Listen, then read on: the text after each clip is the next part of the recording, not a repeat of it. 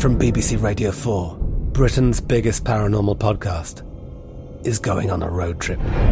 I thought in that moment, oh my God, we've summoned something from this board. This is Uncanny USA. He says, Somebody's in the house, and I screamed.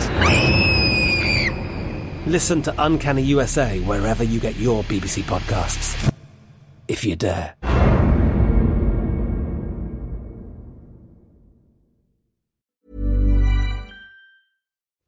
Hi, everybody, and, and welcome to Dan Snow's History. I'm thrilled we got Ian Mortimer on the podcast. He's an absolute legend. He's an independent scholar, he's a historian, and he's written several best selling books here in the UK and has done well all around the world as well. He's got a Time Traveller's Guide series where he takes the medieval England, other periods as well, and he's written his most recent one on Regency. We're in, we're in the long 18th century now, folks. This is my favourite period, so I'm very, very excited to talk to the great man about this. If you enjoy Regency fashion, political ideas, radicalism, scientific advances, etc. There's plenty of that kind of stuff on History Hit TV. If you go over to historyhit.tv, it's a new digital history channel, you can become a subscriber, which is awesome. You use the code POD1, P O D 1, because you're a podcast listener. We give you a month for free. So you can check the whole thing out for free. And then the second month, just one dollar, one euro, one pound for that entire month. I mean, it makes so much sense. So head over there and do it. It's got all the back episodes of this podcast without ads on them. You can go for all of your viewing and listening pleasure on there as those dark winter nights closing up here in the Northern Hemisphere and it gets too hot down south in the Southern Hemisphere. So stay inside. Keep out of the sun. It's bad for you. Watch History Hit TV. In the meantime, everybody, here is Ian Mortimer.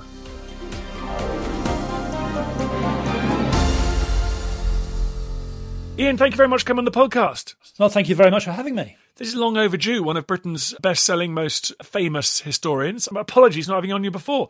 But you're a generalist, you know, you know everything about everything. But we're going to talk about the Regency today. I never had you down as a Regency kind of guy. This is really pushing me to the extremes of where I'm comfortable. I mean, I love the Regency. I mean, I've always loved the Regency, having grown up in a household in which sat at a Regency table on Regency chairs, and you know, so it was part of our life, and it was where my family's consciousness sort of started. So we still had discussions around the dinner table when I was small about what we did in 1817 or what we did in 1825. And so it was very present with me. So I really wanted this to be the sort of most modern, probably, I could write of a time traveller's guide. But even so, the thing about a time traveller's guide is you have to pretend to know everything. I mean, I'm a professional historian. I need to know the limits of my evidence, and therefore, it's really testing to try and write about this period is if you really can go there. Uh, and it's by far the hardest thing I've ever done. I've got to ask you though, what were you doing in the Regency? That's very exciting. Your family's sense of its history there. Well, the Mortimers uh, were living in Plymouth. They were making their way up from being lower middle class. They were using their skills as uh, dyers, cleaners. This is actually really interesting because historically, as you know, men never wash anything. It's always women's work. In every operation of life, women always do the cleaning. But then, as towns started to sort of get urbanized in the, the 1810s, 1820s, it starts to be a sort of thing that men can take a business pride in, and they start to look at the washing industry, cleaning generally, as being something that perhaps they can profit from, and therefore a few bold ones venture into this world of women's work. Except they never call it cleaning, they never call it washing. They use everything else. They call themselves dyers, they call themselves sort of a reupholsterers, whatever it is. And that's what my lot were doing. They were using their skills as fullers and traditional skills and just got into the dyeing business and the cleaning business. And as the railways took off, they cleaned up, funnily enough, ha ha ha. Uh, but it was actually uh, my three greats grandmother who really got the whole thing off the ground. She was the business brains. That's very cool. I've got some goldsmiths in the late 18th, early 19th centuries, and I've got nothing around at all from those days. I'm very annoyed to say. I know, but how cool to have goldsmiths.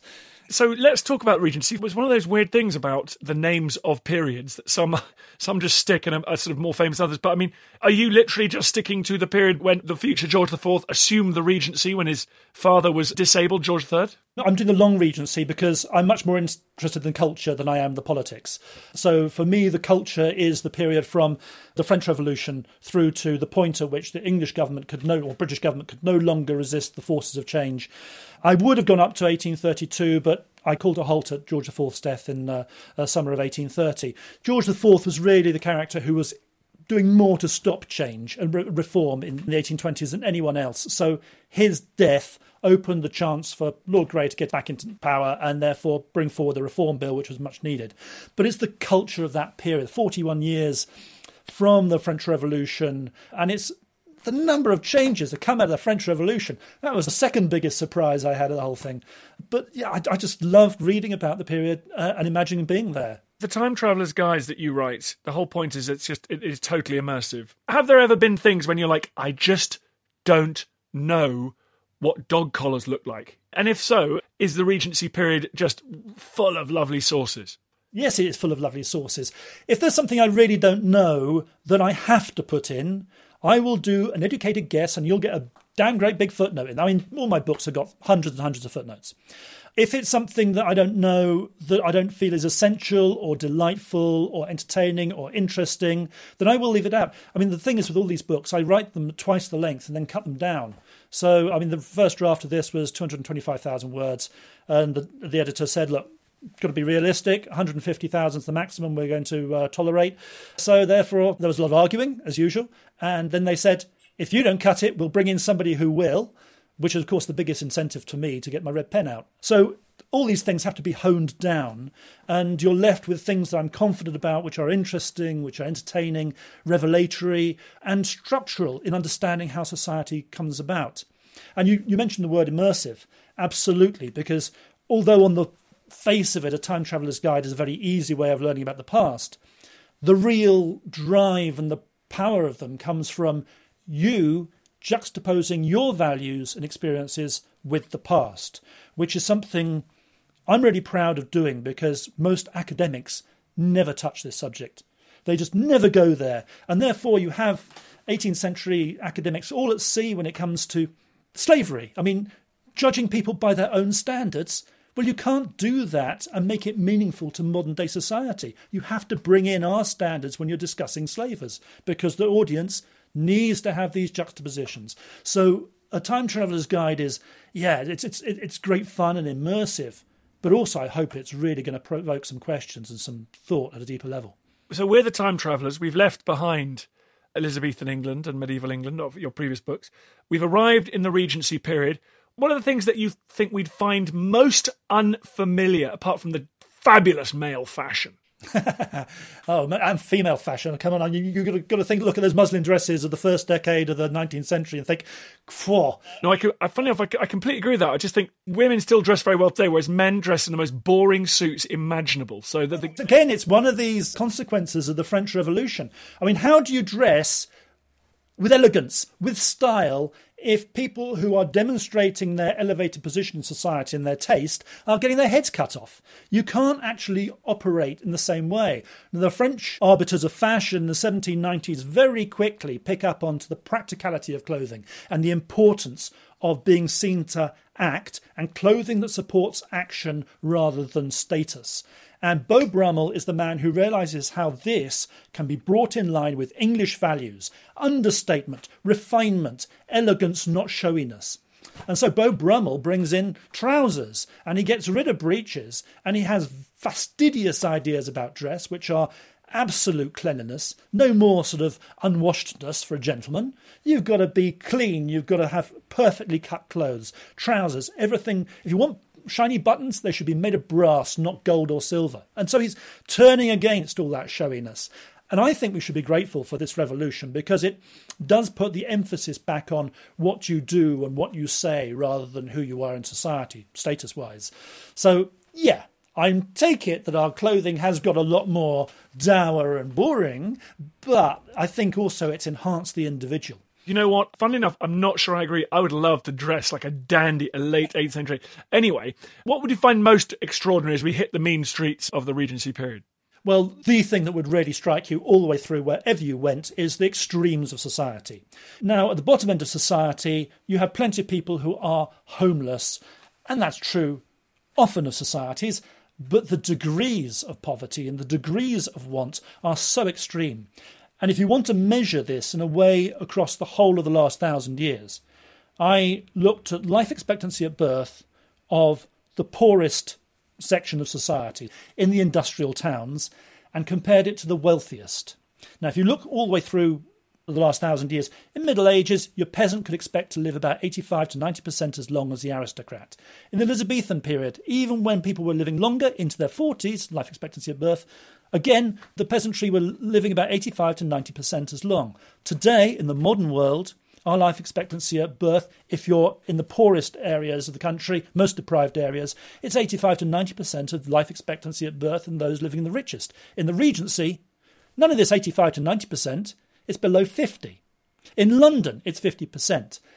Life expectancy at birth in Ashton under Lyne, in the streets without sewers, was 13. 13! Now, I can't get my head around that. You know, it just the levels of deprivation. Whole of Liverpool, I know the third or fourth biggest city in the town in the country, life expectancy of birth for the working classes was 16. I mean, the levels of poverty and the crowdedness in the courts of Liverpool it would come as a big shock to anybody who can't imagine deprivation on that level in this country. It's far worse than anything we had in the Middle Ages, far worse than anything the Restoration or the, the, the Elizabethan periods. Um, so I'd, I'd, never really been prepared historically for the depths of deprivation in the Industrial Revolution. And I would defy anybody not to be shocked by that. And that would have been very visible. It would have been very, very obvious. Yeah, you'd smelt it. You'd have smelt the. I mean, the, the, the sewage in these overcrowded areas. I mean, the 1790s there were areas of Liverpool with 700 people per acre. And yet, Manchester and London would have seemed very small to us, would they, in terms of our ability to walk across them? About a tenth of the population there is today, but obviously much more crammed in and much more densely populated. Your experience of a city would be on a different scale. I think that the one thing you would take away from the Regency more than anything else was the extremes of opulence and the extremes of want. What do you think would have felt enduring and familiar? In, in fact, on the whole, would the time traveller have felt at home or in a in a completely weird parallel universe? Do you think when they land? Depends how much money you've got. Let's say you're middle of the road, middle class. You're going to land pretty much on your feet, I think, because You'll be familiar with the debates that are, are, happening. You'll very quickly become aware of movements for, for example, the abolition of slavery, the position of women in society. So, a lot of these debates, which are still with us today about racism, treatment of minorities, are very much on the agenda there. Again, this is another thing that comes out of the French Revolution in a big way. Now, I don't think that's true of the 17th century or earlier. Would you have seen people on the streets with physical and mental health problems. On the mental health side of things, this is very interesting because this is the period where everything starts to change. At the beginning of this period, you had what three or four mental health hospitals in the whole country. You had Bedlam, most famously in London, one in Manchester, and the York Retreat in the 1790s. And it was the York Retreat that really set the pattern for um, how things should be brought within the realms of care. At Bedlam in 1800, you'd have found hundreds of people literally chained up. In fact, everybody would have been chained up men and women, just with an overgown to protect them, nothing to hide their modesty, left to soil themselves on heaps of straw. The public entertained at a price of a shilling so they could go and see them. Absolutely despicable, treated like animals. But by 1816, Bedlam had been rebuilt and its inmates were no longer chained up. And arguably, the most important piece of medical legislation there has been was in this period, 1815, the Apothecaries Act, which brought in a standard form of medical education for all GPs. So you've got huge changes on the medical front eye hospitals, ear hospitals, hospitals to help with contagious illnesses. All of these things are getting off the ground in this period are we in the middle of a revolution in the countryside as well? Would it look very different to kind of medieval village community strip farming? What about coal mines? I mean, Ironbridge Gorge, for example. I mean, the Industrial Revolution is underway, frankly, before anywhere else in the world here when we're talking about industrial revolution, we must remember that it is about industry, it's not about mechanization. Profit is the power driver. So long before you've got steam engines powering the mills, you've got water and you've got hundreds, thousands of people inhabiting these, or working in, yeah, practically inhabiting these huge, great buildings in the north. I mean, some of them still stand in Manchester. I'm sure you're familiar with the long, ones along the canal there. Uh, 10 stories high, 130 feet long, 24 hours. The extremes of England at this time are, as I say, bewildering because you've got, on the one hand, the Garden of Eden, and on the other hand, people working round the clock, women and children in mines, and no social care of that sort, no prevention of industrial accidents or Ill, industrial ill health at this period. Were they consciously aware of the enormous changes that were going on in the landscape, their society, or Or do you think we all feel like we're living through enormous change? Excellent question. One of my favourite questions to answer. I, mean, I really like this whole thing because until the French Revolution, people weren't really that aware of change. I mean, they understood that change was going on from the 16th century when they could see ruined abbeys, which had once have been uh, thriving centres, and ruined castles, etc. But people never realised that things were moving faster until we get to this French Revolution period, and then suddenly everybody realises that hang on, what was normal 10 years ago is no longer normal. And that's economically, socially, in terms of how you deal with political questions, dress, even. In fact, there's a fantastic book, supposedly written by a Spaniard, but it's actually written by uh, Robert Southey, the poet laureate. And he describes England as if he were a Spaniard going around the place. And he says that surely no country has ever undergone so much change as Britain has since 1760. Uh, he looks back to the beginning of the reign because he's writing in 1803. The book was published in 1807. Says that without a violent revolution, no country can ever have undergone so much change as, as England has done. He's really the first person, I think, within an English context, who describes that change is getting faster. And I think every generation since then has believed it has seen more change than any other, largely because of technology, of course, but he really puts this sort of uh, marker down that surely no country has seen as much change as England has since 1760. I think we need to be very careful because the changes of the modern world, in terms of perception of the way we live our lives and the, the physical things we do, turning on lights or whatever it is, you know, cooking, yeah, we, we've seen a bewildering number of changes. But how do we compare these with the changes of, say, the 16th century, where you know you've got religious changes, which might mean very little to us, where religion doesn't change very much, but for them, most important thing in their lives, it was hugely important, uh, well, really devastating. Well, you know, the Black Death. I mean, the Black Death didn't just come along and kill half the population. It disrupted society to so much, such a great extent. You, know, you don't know whether God wants you to live or die. You know, you don't know whether you're doing the right thing in God's eyes. You don't know whether the craft you were brought up to to operate all your life is what you really should be doing, or do you do something else? Do you sell your labour at another manorial lord? What is the name of the book? The book is The Time Traveller's Guide to Regency Britain. It's the fourth in the sequence, all of which are about if you really could travel there, where you're going to stay, what you're going to wear, what you're going to eat, which diseases might kill you, which doctors might kill you, and in this period, the quacks may well do so, and, and basically what are you going to do to have fun when you're in this strange place. Thank you very much, Ian Mortimer. Everyone's saying thank you on the live stream, so that's great. Really, really kind of you. Thank you, Ian, and good luck with the book. Thank you very much. Thank you.